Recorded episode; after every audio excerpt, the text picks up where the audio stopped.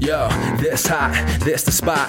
There it is, pod.com. We're interviewing the best comedians, so tune in quick and get your ears receiving them. We talking about life and life to stream right to you from the microphone right to your home, dude. Side note, this might get embarrassing, but no, don't sweat, yo, cause there it is.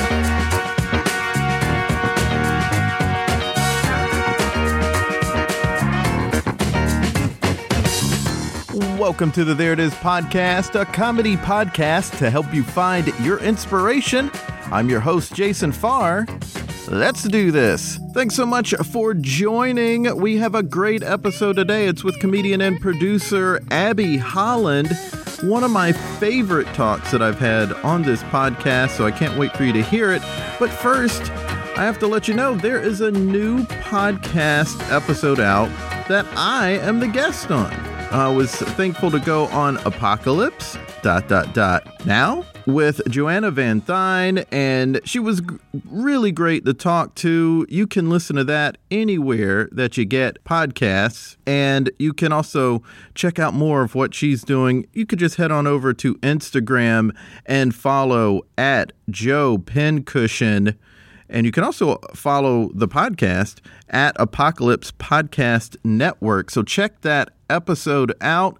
Like I said, it is out now, and uh, there's a free version that's out that you can get anywhere. But if you go to the Patreon, you can become a part of her nation, the Apocalypse Nation, and you can get commercial free episodes of the podcast. So Go check that out. And if you are here because you heard that episode, thanks so much for joining us. You joined us on a really great episode because Abby Holland is hilarious, but also very thoughtful. And we have a really great chat about her career, the work that she has done in advocacy. And it's just a thoughtful conversation. I love when that happens. So let's get right to it. Here's my chat with Abby Holland. Saw you perform a long time ago and didn't realize that when I asked you to be on the podcast that I had seen you before. But when I was researching, I saw Buzz Off Lucille was one of your big creds, and you're still doing a lot of work with that fantastic crew. Molly Gaby's been on the podcast. Oh, she has. Oh, I didn't know that. Oh my God, Molly's my bestie. Yeah, She's we did so much.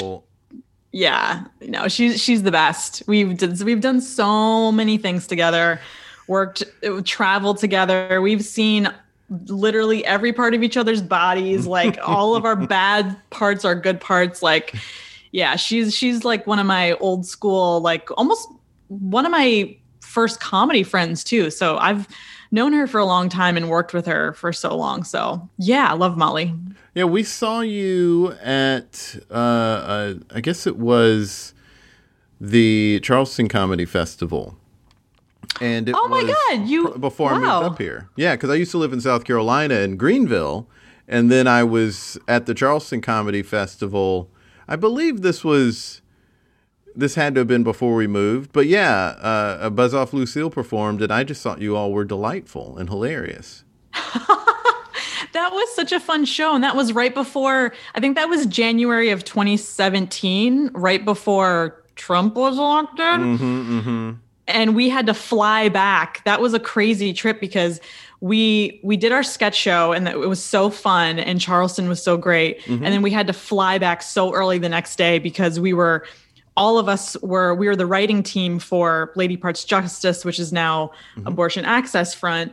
Um, and we had to like do all this stuff for the Women's March in New York City. So that was like a crazy time period. But that's so funny that you saw us there. Yeah, that Yeah. show that we did was a one of a, a show that I'm really proud of that we did. it was so show. great and it was how i ended up i don't know how i, I think somehow i met molly another way uh, and maybe it was even right after that show i talked to probably all of you and said the show was great but for whatever reason i saw molly and jen uh, uh, separately uh, from immediately after that show and then that's how i ended up having Molly on the show. But uh, you all were so fun, and that was immediately before we moved to New York because we moved to New York March 1st of that same year. So it was right wow. before it was a part of our going away tour was seeing that uh, that fun festival and being a part of that fun festival. Oh my god! Oh, did you perform too? Yes, um, oh, I did awesome. a, not a That's great. not sketch, but um, improv, and it was a lot of fun. It was a good time. Oh Always a good time at Theater yeah. 99. Oh my god, it's it's so awesome, especially to perform in, in like the quote unquote South mm-hmm. I guess mm-hmm. you would say. Like, mm-hmm. you know, it's it's different when you're doing improv or sketch or any sort of comedy, you know, in New York City. You're performing mainly in front of a liberal audience and mm-hmm. you kind of know what you can get away with. And one of the things, especially because because we toured a lot too with Lady Parts Justice and we would do comedy and uh, those sketches that we did in Charleston, we would do all over the country. And it was mm-hmm. so interesting to get feedback from perspectives from like, you know, Cincinnati, Ohio, uh, somewhere in Tennessee, Charleston, and we're like, oh shit, we didn't even know how the audiences were going to react because we were very heavy-handed in in a lot of our political beliefs and stuff. But but I will say the audience in Charleston was was amazing and awesome. Well, so that's was, the thing. Charleston great. is one of the progressive cities, one of the uh, the most progressive city probably in South Carolina. So I mean they they went blue that election. So um, that that county, right. right? So, but liberals in South Carolina, being in the bubble of uh, the Bible Belt and uh, in the, mm-hmm. the Christian right, is different than liberals of New York where because liberals here we can go a little more buck wild and um, not oh, buck yeah. wild in a bad way. I just mean we can really we can really feel our feelings in a more open environment and then that leads to going further down the road. Whereas we, as as a liberal who lived in South Carolina you got to be a little more clenched or you're met with a lot more uh, um, aggression in some cases or just like brick walls in other cases. And so you don't get to go anymore down that road sometimes uh, as you can in New York. And I have seen how mm-hmm. it's affected comedy, and so it's very interesting that you got to go to Ohio because I when I went to If Cincy. I was like, okay, Ohio, I don't know what this is going to be like. And they were like pretty liberal. oh, yeah. it's like yeah. probably a similar experience in Charleston. And then yeah. like Tennessee. Where were you in Tennessee? So, uh, Nashville Okay. Um, That's going to be more we, of a mix, mixed bag, I think. It is. It was a bit of a mixed bag. We, oh my god. Well, it's kind of it's kind of funny because we were scheduled to do a show at um, a college there, mm-hmm. and w- so a big part of that that particular sketch show that you saw, um, we were um, playing male characters the mm-hmm. entire show yeah. and so we were dra- we kind of you know we did the show i guess you could say in drag mm-hmm. and um apparently there had been some sort of uh scandal or something that happened on campus where for halloween uh, I guess some some of the guys dressed up as girls or so, something like that, and something happened with like the trans community or um, oh. Some sort of PC thing. So like last minute, we the day before we were supposed to show do the show, we got an email from the the people, and they're like, "Yeah, so we can't have you do the show because they're we we are in like." we're in hot water with the, mm. the campus right now with with politics this and, kind of thing yeah yeah and so we were like oh sh-. we we were really bummed because our show i think wasn't i don't think it was offensive. We were we were like talking about political things and like feminism and mm-hmm. masculinity and just doing them as these male characters. And i didn't think i thought we did it justice. I don't think we we weren't doing like quote unquote sight gags. Like we weren't dressing as men just to dress as men. Right. You know, for, for it to be like a funny thing. We did it like on purpose when, because mm-hmm. when we originally wrote the show, it, it, we, we weren't like, oh yeah, let's do this as male characters. It kind of like formed in a way to do it oh, like that. Okay. Um, but yeah, it's just, it, it kind of sucks. So we actually didn't get to perform in Nashville. Oh wow, but, um, that's very interesting. That's an interesting experience because as you were talking, I was thinking, yeah, I guess how how could someone do it for an audience that feels uncomfortable with uh, with the situation of just you know d- just dressing differently than uh, gender. Um, I mean, it's Yeah. it's uh, because you're not. I, as someone who saw the show, you're certainly not trying to make any jabs uh, re- No. remotely at trans people in general, any kind of trans person, Right. Um, or any kind of crossdresser who maybe doesn't identify as trans. Like that just wasn't a part of it. But if it's I mean that's a slightly different situation what you experienced because it was more like, well, we don't want the you know, we don't want We don't want the this right noise. now. Right. Yeah, it was more like we just got in trouble for something similar and this might just play into that in a way I don't want to. There- and there's there's nuance and there's Right. like of course ours was totally different but i can understand how if they were i don't know our, it's it's it's so tough i mean and this this is goes we can talk about too like you know pc stuff and like Mm-hmm. the cancel culture and also comedy i think it's like it's completely being being affected by all this and i think especially on college campuses i think i Mm-hmm. think in a good way they're they're they're liberal and people are more accepting and i think um you know people go by he he him and she her and people are saying pronouns now Mm-hmm. i think this is all great stuff um and i think it's just it's it's been tough for certain parts of the country to absorb what that's all about Right. And then I think there's also sometimes in people's rightful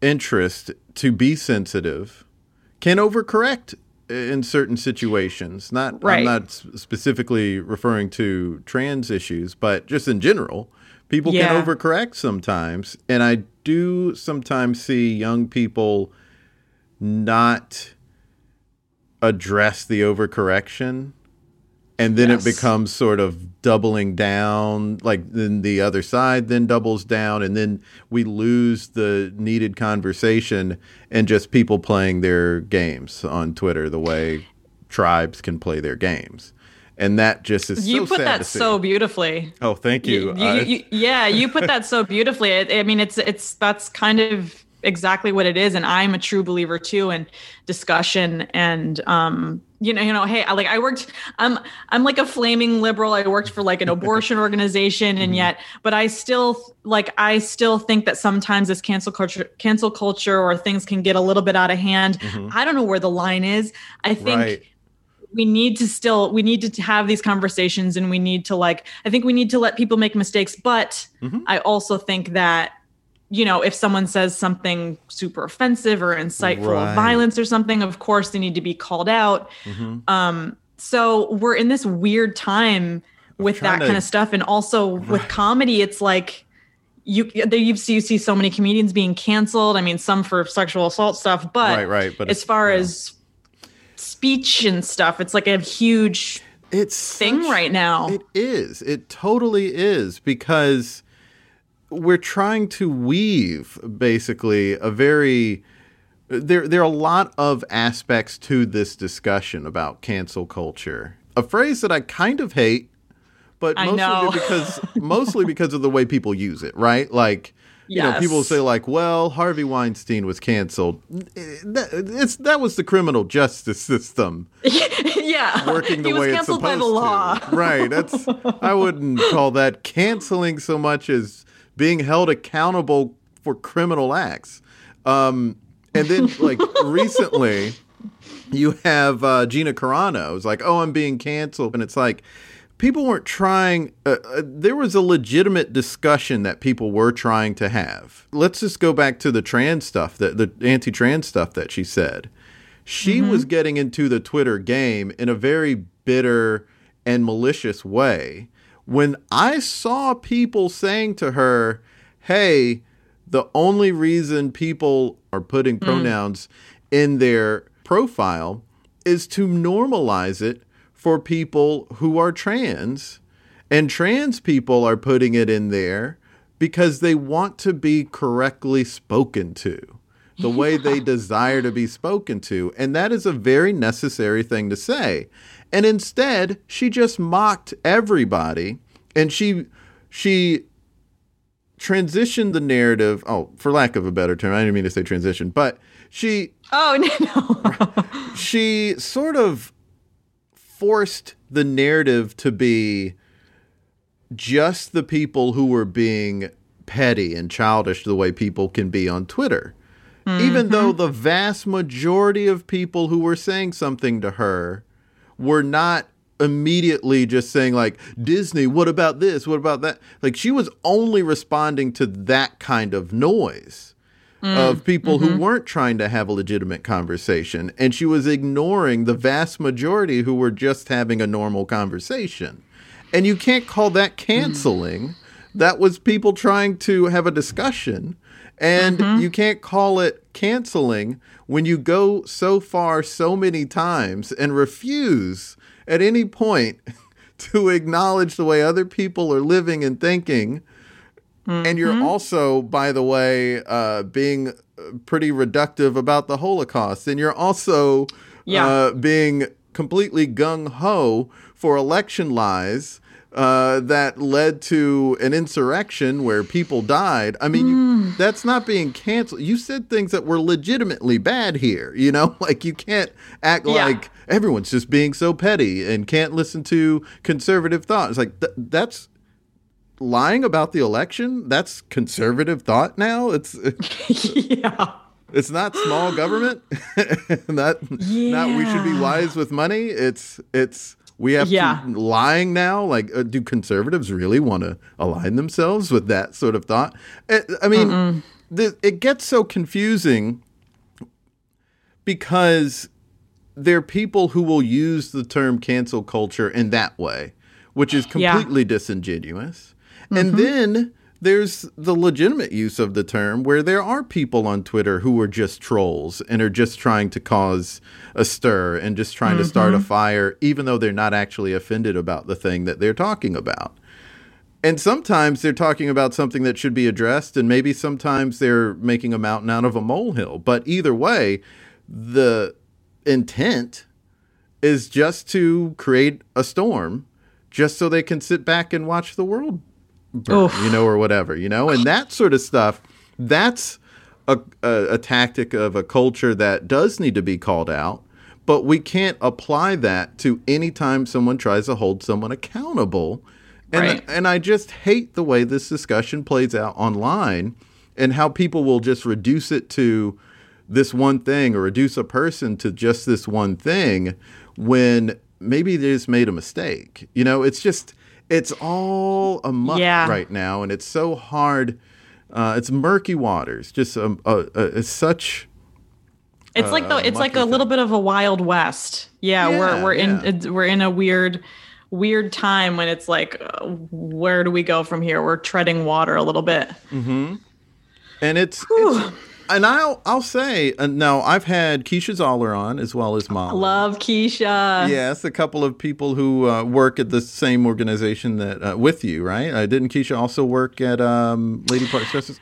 You know, she didn't, but she did. If she may have done A a, few sketches with us. Ah, that's what it is. That's the connection. Um, yeah, I think she may have been in a few sketches or or something. Yeah. and there was also a stand-up that I had on who worked with you all, and the name is escape. Oh, it was Joyelle Nicole. Joyelle.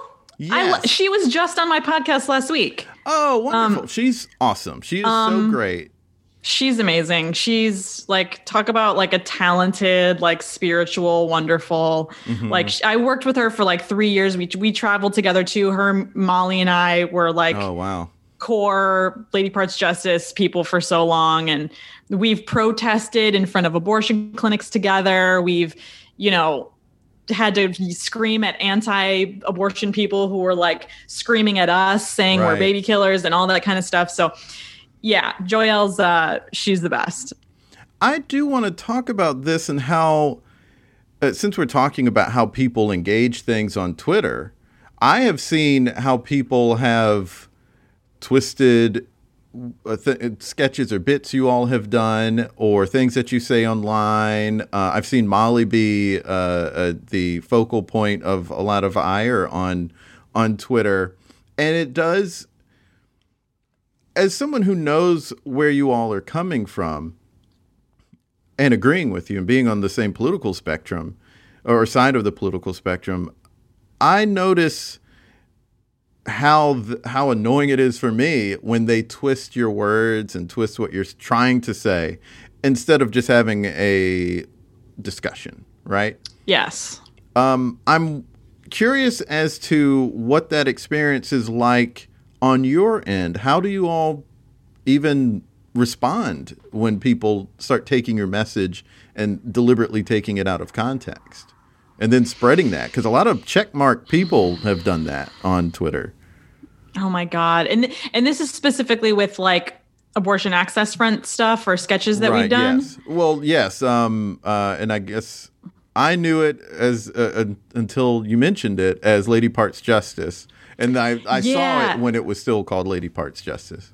Yeah, and uh, yeah, we had we had a name change because I mean I'll just address address that too because we Mm-hmm. the the name change because it was um, we had just gotten feedback that um, Whitney we it wasn't trans inclusive, Oh, yeah. and so I think the word the the phrase lady parts I think was never meant to be anything um, uh, offensive, but I think Right. um, it turned out that maybe it it was a little bit. So Mm-hmm. I think we pivoted and changed it, Mm-hmm. um, which I think was was a pretty good look. And I think a lot of organizations were really happy that that we did that. Mm-hmm. Um, but as far as um, oh my god, people twisting words and the internet and Twitter, it's.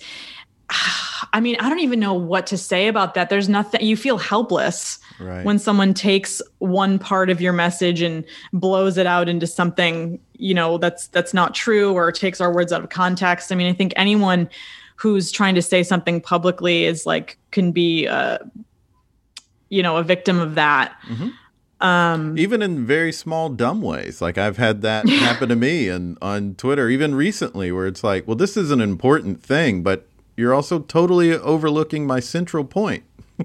Yeah. what's that all about? Oh god. Yeah i mean it's it's tough. It's it's tough like i mean we were writing like when i told people what i did for like three years they, it, it was kind of it's like oh i'm i write comedy for an abortion rights nonprofit organization. And they were like huh?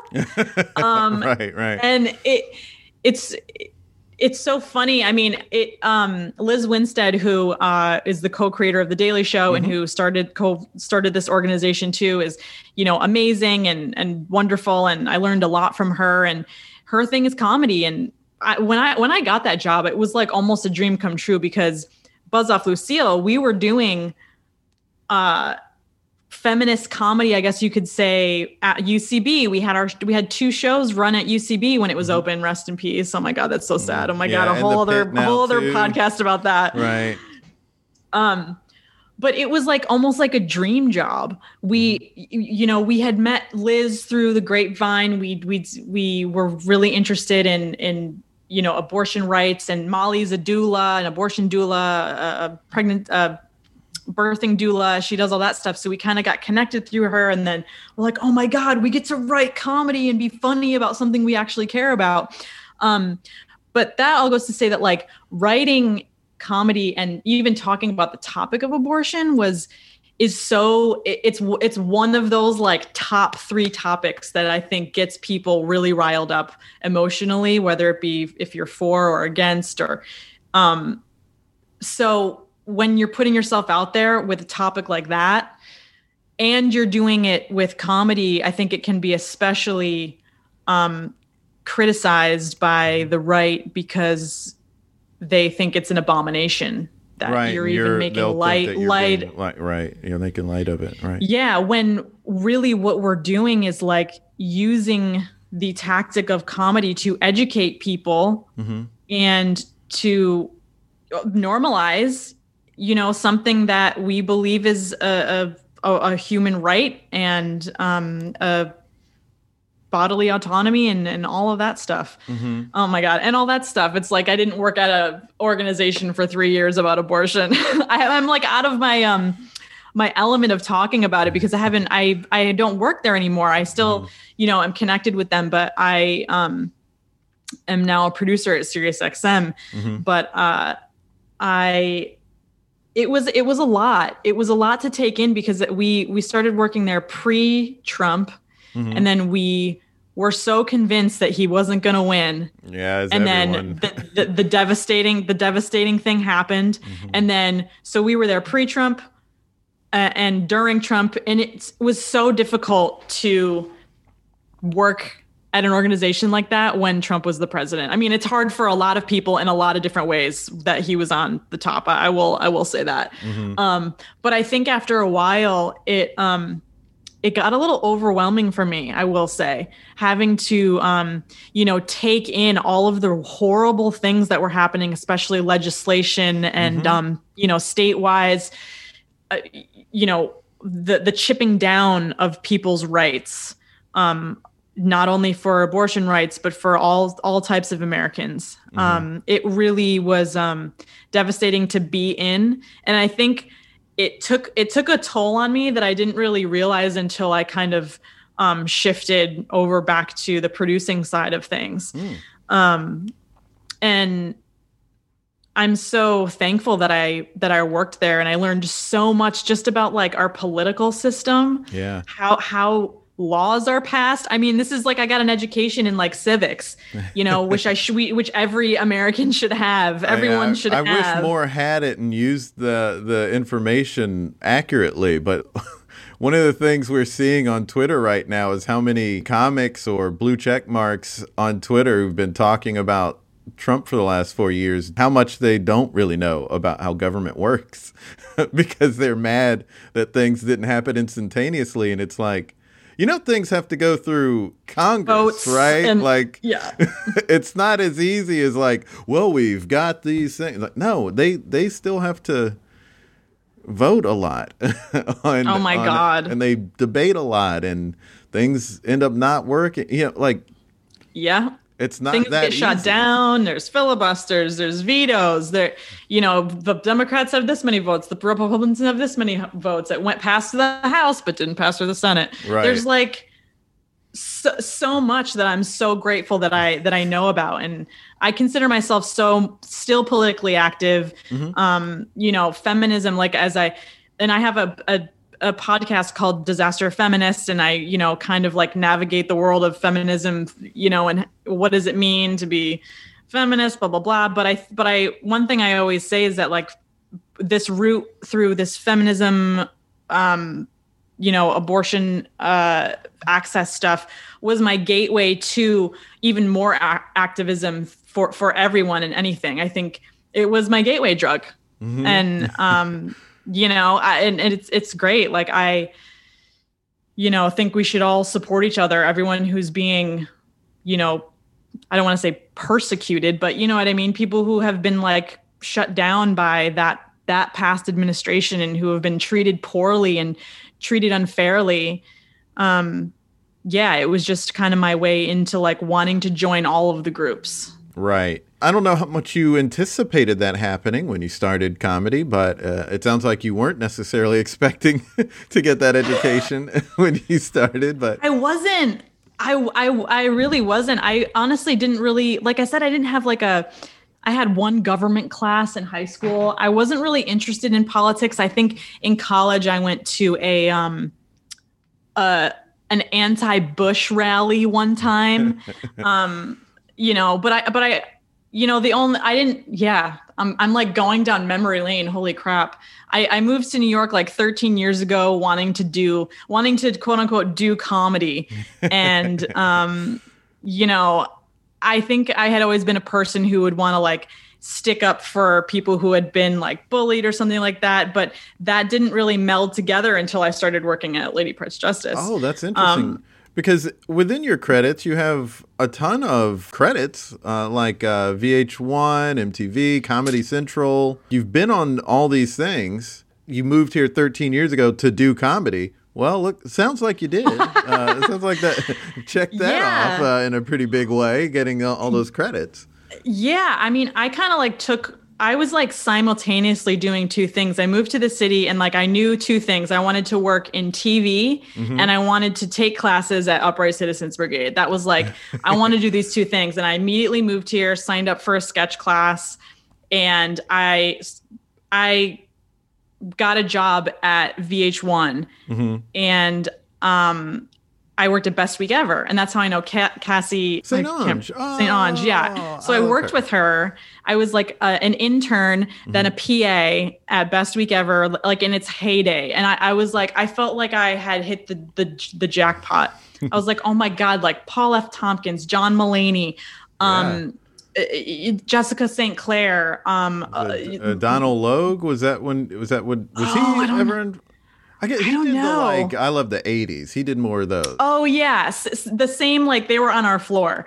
Mm-hmm, Um, and uh, you know a- all of these amazing people were there Mm-hmm, and you know i liked the production end of stuff but i also wanted to do writing and performing so i kept doing sketch and improv you know meeting people like molly gaebe and joyelle and Mm-hmm. you know doing that route but while simultane- simultaneously having this like production job at vh1 and so i was like kind of you know juggling these two on air off air or on, on stage behind off stage kind of like personas Mhm. and um you know for i was lucky because i had a job and you know it was at a cool place and you know i com- we would have comedians come in all the time in vh1 and do all these like you know talking head shows um i love the blah blah blahs or a 40 greatest you know cat videos of the britney spears heyday you know e- everything and anything we would yeah. we would do.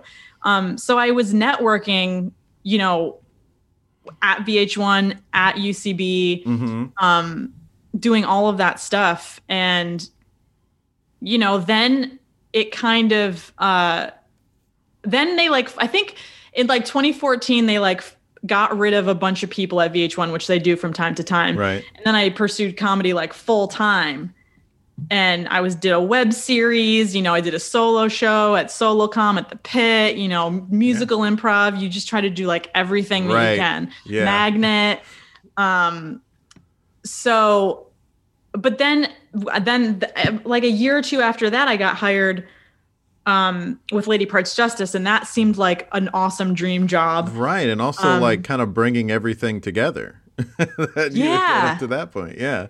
yeah, I could use my producing skills and my writing skills and performing skills all together for like a greater good. Mhm. It was it was really awesome and that was yeah, I guess a surprise bonus that happened when I started comedy. Um I, I think I had always wanted to make a difference in the world, I guess you could say, but I didn't I didn't know if I think I could have done it through comedy, but I guess I learned that it was possible through people like Liz Winstead and people, you know, like even Sarah Silverman and people who, um, you know, push the envelope and are politically John Stewart, you know, all, all of Yeah. all of these people. Um, so I feel lucky that I was able to have that experience. Yeah.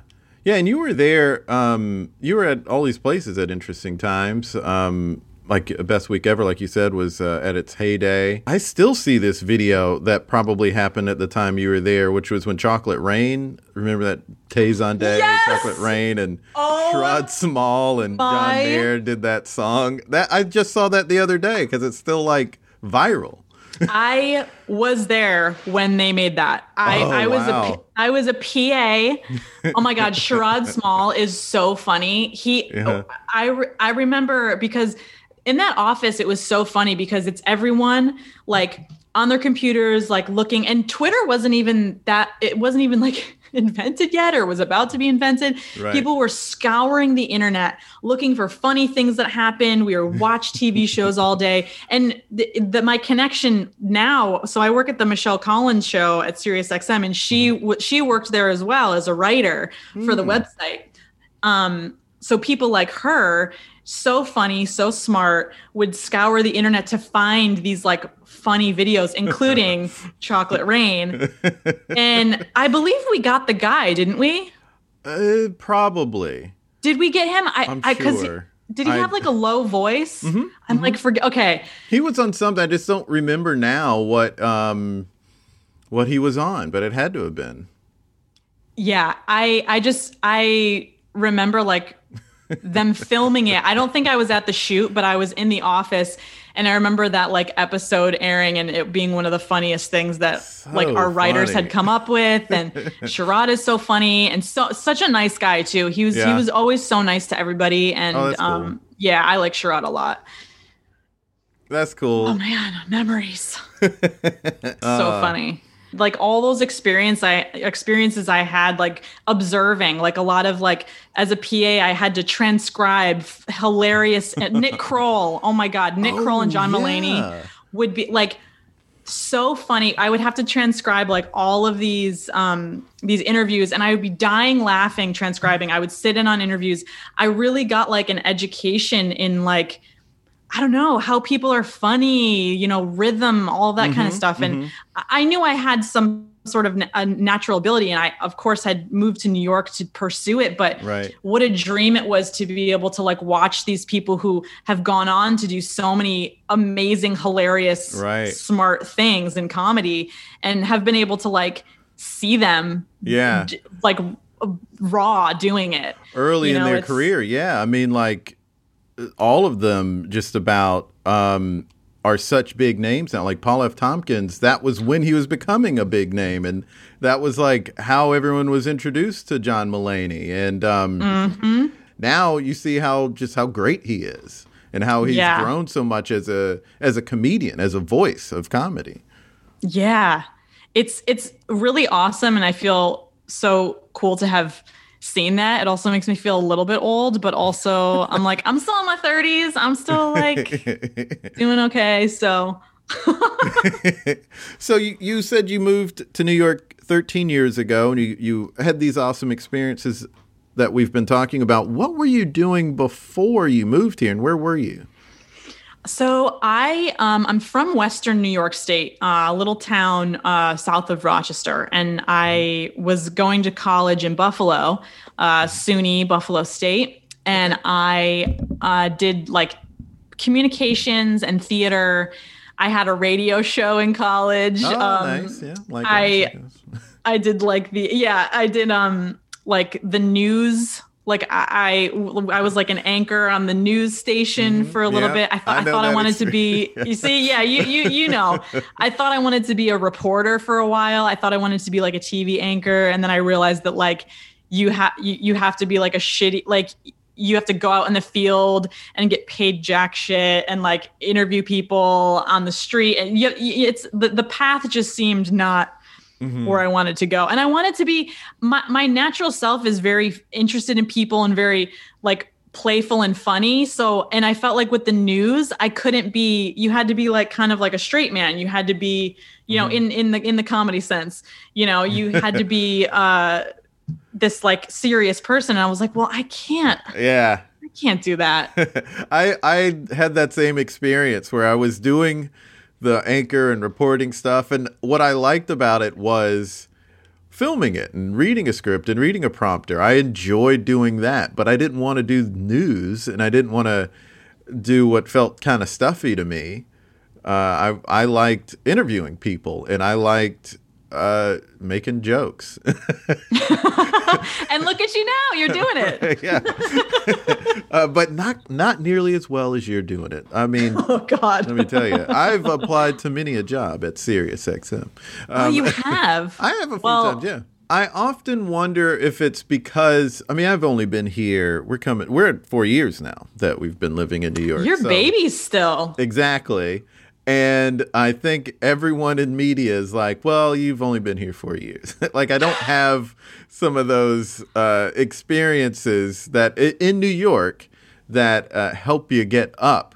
Uh, so I need uh, I need my uh, Lady Parts Justice to come along or something. something.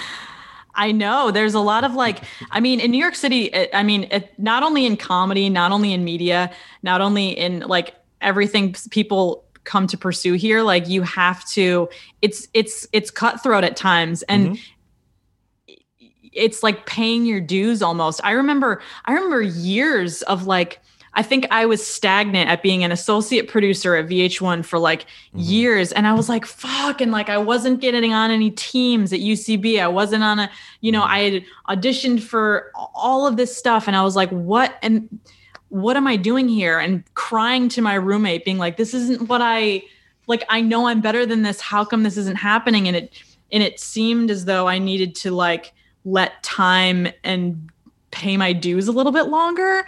Yeah. Um, and I hate, I would hate if someone said that to me.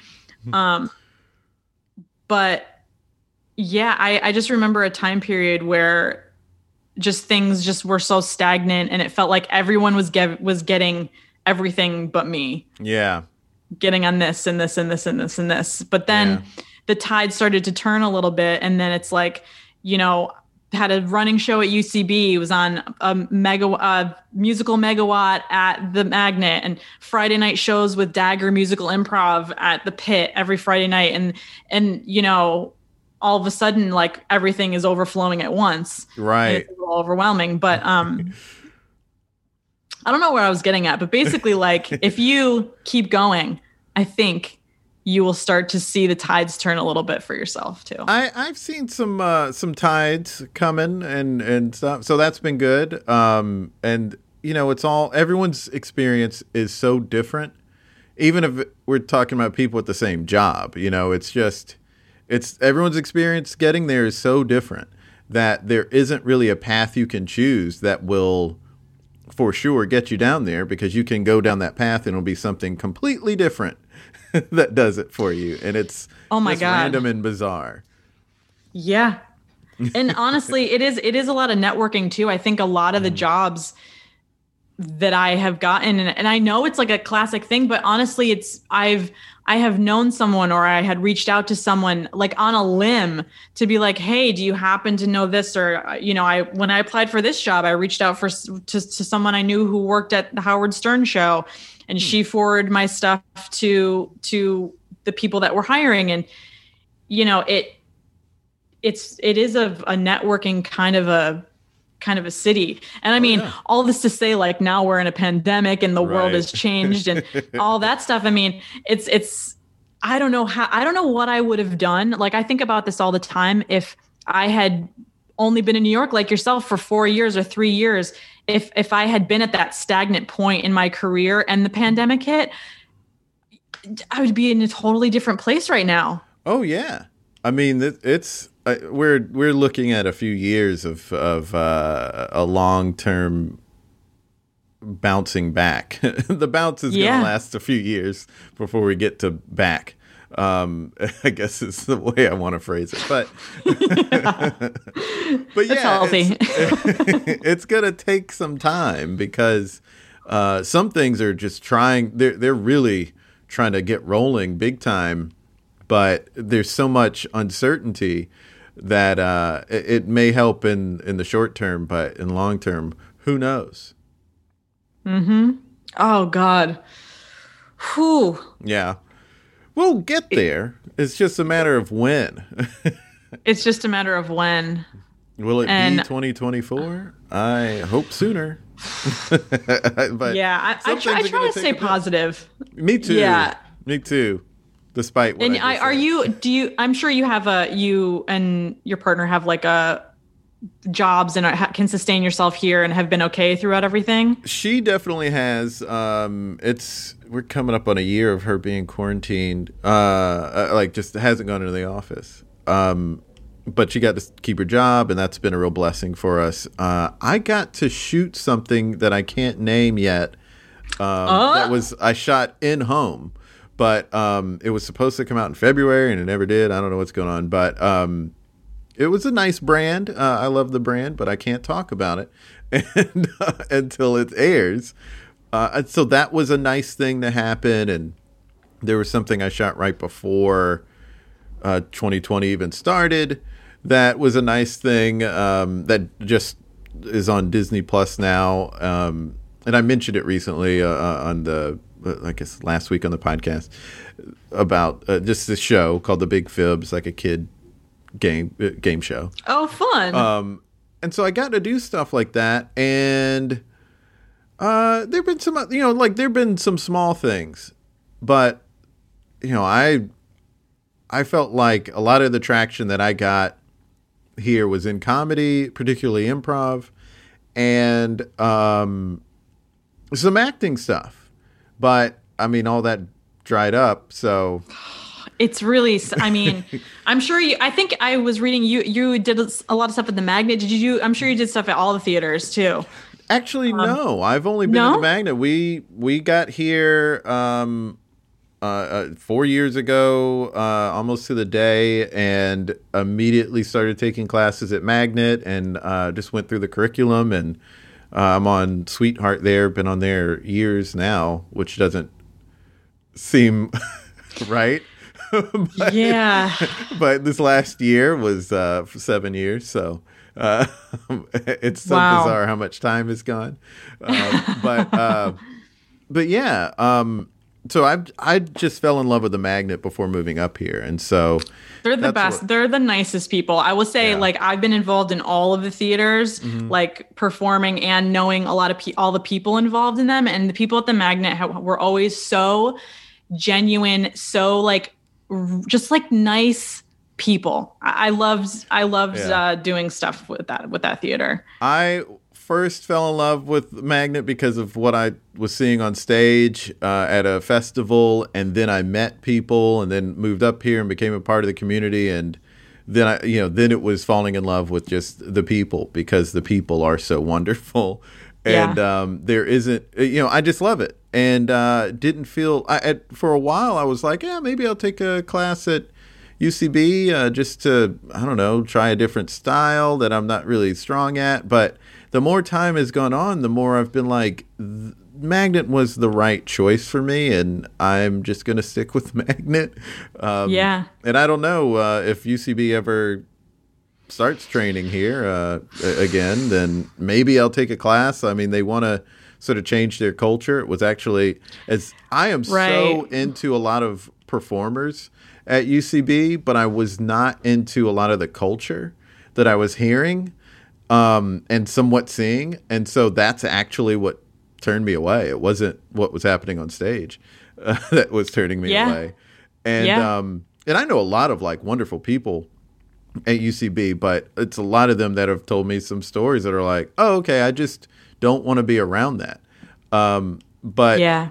that culture is getting called out there, and uh, they're they're working with uh, Project Rethink to sort oh, of, okay, good. Yeah, they're they're trying to rethink how they how they run things, and hopefully that'll change some of the culture. But I think a lot of it, because it became such a popular place for industry people, I think yep. that's really where the culture uh, was out of a out of anyone's control at the top, um, and b uh, uh, the fault of certain people who were there to be cutthroat, you know, and and tr- mm-hmm. thinking that if they get that on their resume and they get on a team, then they can uh, uh, get somewhere. Then they find out that that's not necessarily how it works, and mm-hmm. then they get mm-hmm. bitter, and then they get mean to people, and then Oof. it's like, you know, hey, uh, that's definitely not going to help you.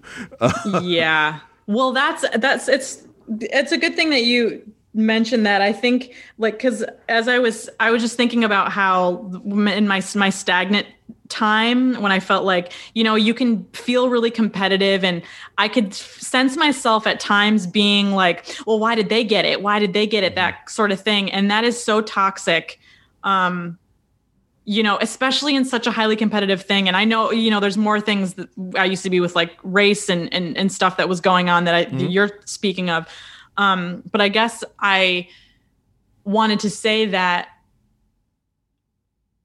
I don't know. I think we we can't be. It's the, the negativity can't like yeah like i had to change my my my view on on competitiveness to be a happier person yeah i guess is what i'm saying maybe they're two different ideas that we're talking about but that just like kind of popped in my head to each other though i mean it all is playing a part of you know, I, I mean, it's something that I think people have, have put on the UCB four who started the theater uh, in a lot of ways, and I think um, they should try to address it like they are. But uh, I do think that part of what needs to be addressed, and this kind of goes back to what we were talking about earlier about um, how people can play games on Twitter uh, in communities where people are trying to uh, are only there because they're trying to get ahead. They can play a lot of games too, and we can't just put it on Amy Poehler. Uh, we Right. also have to put it on the people who are doing things. Um, obviously, if it's a teacher, then yes, that's the responsibility of the UCB four. But if it's students, I don't know how the UCB four could call that out easily when there are millions of students. you know, there's so So many, many. students.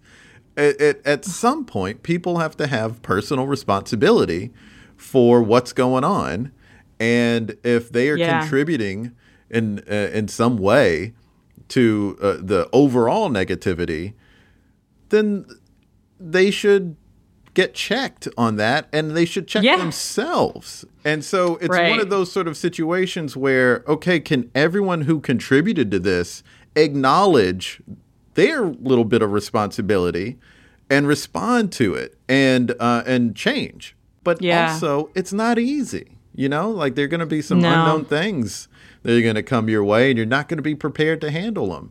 And so you're going to handle them imperfectly. And then people are going to complain Mm-hmm. that you're not perfect. And it's like, you're missing the point here, people.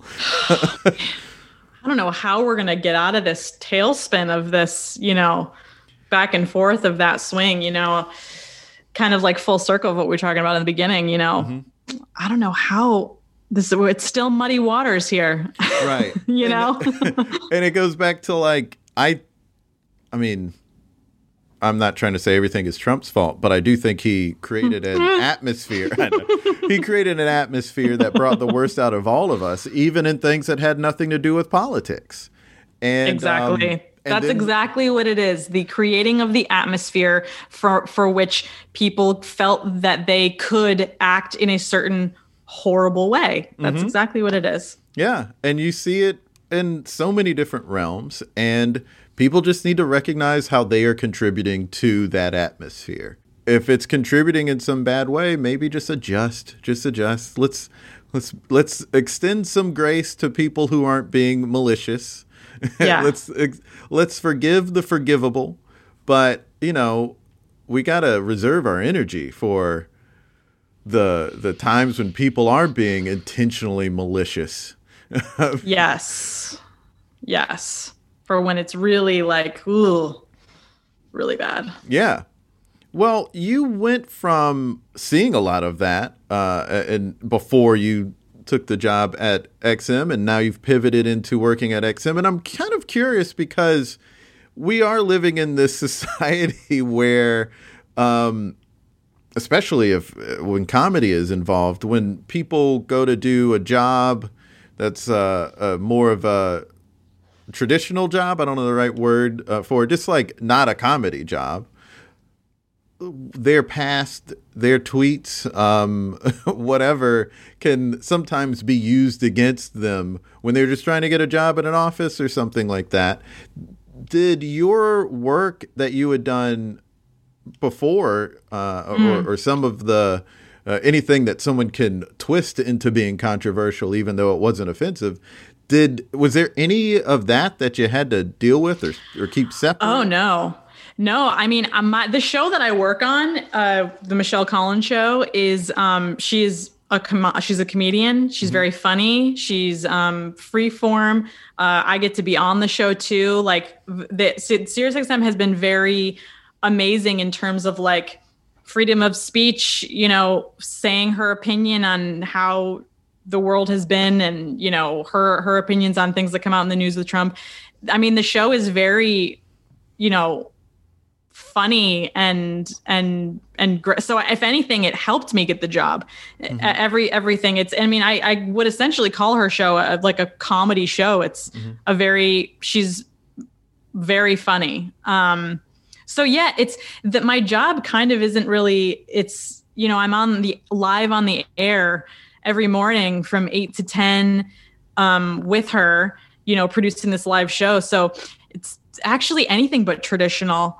You know, I, I Right. in, in in the in terms of like me getting having health care and getting a, a paycheck, yes, that is traditional and that is what I wanted. And I like I like producing and I like um you know that aspect of things and and essentially I'm still producing comedy like I really am. Um you know, Michelle always wants to come up with funny ideas and you know what how what could we talk about with this thing? How can we make this funny? So i'm using my comedy skills. I'm using my producing skills. I'm using my on-air skills you know. So it's almost as a convergence of, of everything that i've done to um and and she's and michelle's very political too. So if there's something and i'm p- am still paying attention to everything in the news as far as like you know abortion stuff or political stuff so you know i have something to say about it now and i'm more more um I guess versed in certain things, I think I have a little bit more of an opinion and can be verbal about it. So, Mhm. um, yeah, yeah, no. If if anything, all the things in my past or things that I've tweeted or embarrassing videos, they probably helped me get this job. If anything, well, that's the dream. That is the dream in 2021. oh my god and and i get to do i do it from home now i mean it's like it you know it gets it gets a little old at times but like i mean what a time to have gone into radio holy shit i mean i was on i was on the like tv track you know performance track. And then you know 2019 i decided to pivot into radio which i really didn't see coming. I kind of just like saw the job and i was like you know what? I'm going to apply for that. That sounds kind of cool. Awesome. um it's kind of in the world that i want. And then you know a year later it's like you know one of the mediums that people are still devouring you know? Right. so um i feel i feel lucky that Mm. You know people listen to podcasts listen to radio shows and listen to apps and all that kind of stuff um so i feel like i'm in a, a good a good place yeah. with A gig like that is work like that uh, that you're doing. It's helping us keep sane. Uh, people are yeah i hope people so still gotta have something going on uh, for them to not just be in their apartment alone. Uh, Oh so listening to funny stuff is definitely helpful. Yes. Yes. Go listen to some comedy. God, it's like anything to like get our spirits up because it's it's it's a it's a sad it's a been a sad year for a lot of people and you know if anything comedy has not only helped me you know but do, doing it has helped me you know being in the world has helped me you know cope with everything so um i i'm happy if like someone who's you know consuming that content is also it's also bringing them joy i mean i consume other comedy content it makes me happy so of course they do um i've been up since like 5 a.m so i'm so I sorry was if i'm just like about to ask, working eight to ten. Does that mean getting up at five a.m.? Well, so when we were live in the studio, when I had to go to Midtown, we were actually live from 7 a.m. to 10 a.m. So I had to wake up at 4:30, leave my apartment at five to get to Midtown by six. Uh, but now I wake up around 5:45, but I don't have to commute. Right. But it's still early. 5:45 is still like for a human early. Listen, I, I when I was working as a traffic reporter, you have to get to work before that six a.m. traffic morning traffic starts. So yeah, uh, and when you don't live, when you have to travel, oh boy, it is getting up at four a.m. and It's- I never- five and stuff like that. Yeah, it, the, the, the four four thirty was a was a big life change for me. But it at times it kind of felt exciting though because it was like I was going into New York City and Midtown at five a.m. like pigeons are shitting, newspapers are getting thrown on doorsteps, like homeless men are peeing, like the smell of rats and like the the city coming alive is almost like you know I felt like I was in some sort of like rom com, but um you know, it gets old fast though once you are tired, hungover, and having to go into a studio uh, every day. But um, but you know what? It's a I- got a job. I'm lucky. Yes. Yes, and you're also bringing a lot of joy to people, so that's good. Well, I yeah, talk I hope to you. so. Yeah, I think you are. I think we can uh, definitely say you are. Uh, I could talk to you for forever. You're awesome, but we are at the end of the episode. We have to create something together. Oh yes, okay. Yes. So we didn't really talk about the process of your writing, but we did talk about how you were making comedy on topics that people would maybe scratch their head at and say like how can you write comedy from that mm-hmm. so is there any way you can walk us through how someone can make comedy with things that aren't inherently funny. Oh my god. Oh wow. Now the wheels are turning. Oh man. It's ooh. See, this is why I'm not a teacher. uh, it's it's it's like it's so hard for me to come like a with come up with like a step by step. Well, I, I I'm curious because I know that a lot of times comedy pieces come from, at least for me, and I've heard this with other comedians, is they'll experience something or see something and go, "Well, that's dumb," or "Well, that's hilarious."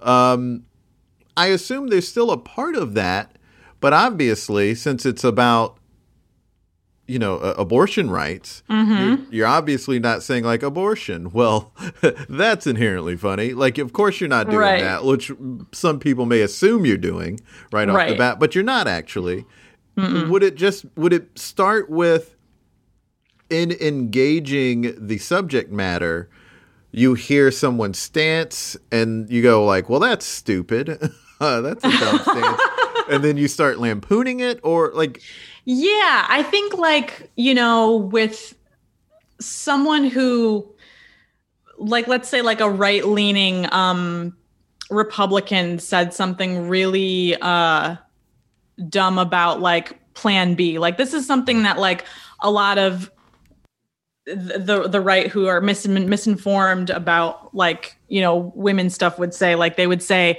well plan b is um is you know an abortion and it's like they like for there's so many things that you you're like okay let's let's rewind. Um like it, it, there's science here that you're not understanding. Like plan b is actually the science of it is it's going in before an egg is even planted into right. the uterus and it is preventing a pregnancy from even happening. So therefore it's not a uh, it's not an abortion. Uh-huh. um so i guess like so if so if that was a thing i mean i'll give an example. Like we made this funny video um about uh so that exactly about what the what plan b does. Like oh my god these people have no idea what they're talking about. There's science behind this. Um how can we make this funny? Like what is a funny way to like teach someone about like the intricacies of like plan b? Like what is this um, what's something from some people's childhood that like maybe Sesame Street, oh, maybe Schoolhouse Rock, right? So, so like, oh, yeah. let's let's make a let's make a pair. Let's let's teach people via Schoolhouse Rock what exactly Plan B is. You know, let's what like we you know joke about like, oh yeah, you know, put putting putting the pill, you know, through through the what is this thing called? I don't play football. What oh, the uprights? Yeah. Whatever they are. so like that's actually something that we made. We made a, a parody video in the style of School of Rock, teaching people about, you know, what plan B is. Or or or was that the one where we did about how what how to make a bill, how a bill becomes a law. I I don't know. It might this is that. like years ago at this at this point. but we did a whole video about like what exactly Plan B was, and we did it through the lens of this like fun pop culture thing. Um, so I guess you could take something that's like that's like completely wrong that someone says, and then you know, kind of like tearing it down a little bit. Like why why would they say that? Uh, because they don't understand science. Okay, wh- well then how can we teach them about science? Oh, let's do a parody video. So it almost is like, in in that way, you kind of have to go. That's where peel the it, peel it back in. a little yeah. bit. Yeah. Yeah. Okay.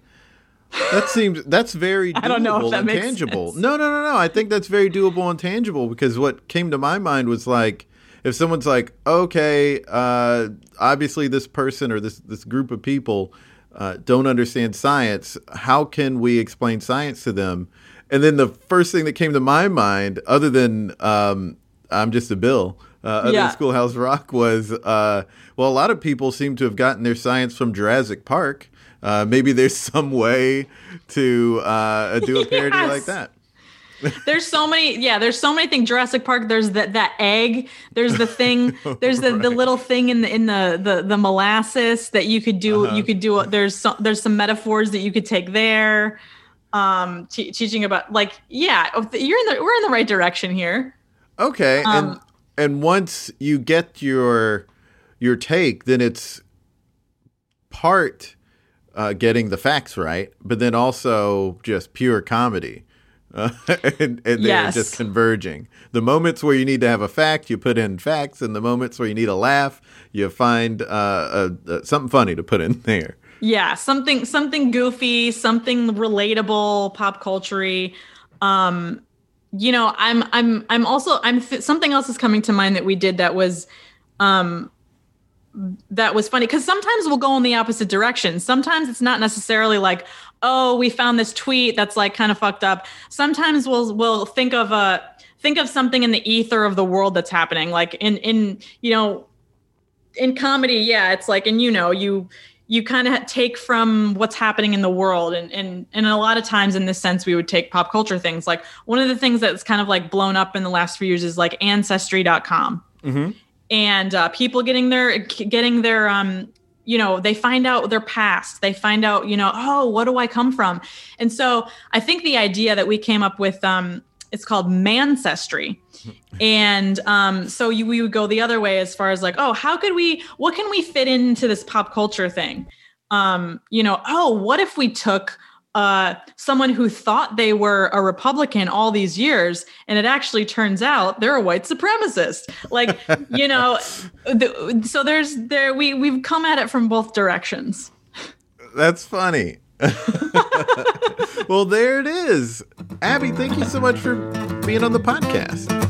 Oh my God! Thank you so much for having me. This is lovely chatting with you. It was lovely chatting with her. As I said, one of my favorite talks. I hope you enjoyed that. And if you want to hear more from her, she has a podcast of her own. It's called The Disaster Feminist, and you can get that wherever you get podcasts. And you can also follow that podcast on Instagram at Disaster Feminist. You can follow her at Abby Holland Picks. Hey, that's like my handle at Jason Farr Picks. See, Abby and I should be best friends. You can also follow the podcast at There It Is Pod on Instagram, Twitter, and Facebook. And don't forget that we have a comedy lifestyle newsletter, and you can check that out. You can also support us. Go to thereitispod.com for info on all that. Links in bio. Until next time, be good to each other. The music for the theme song was created by Neil Brooks. The rap was written and performed by Nick Acevedo. The logo for There It Is was created by Jeff Prater. The There It Is podcast is produced by Jason Farr.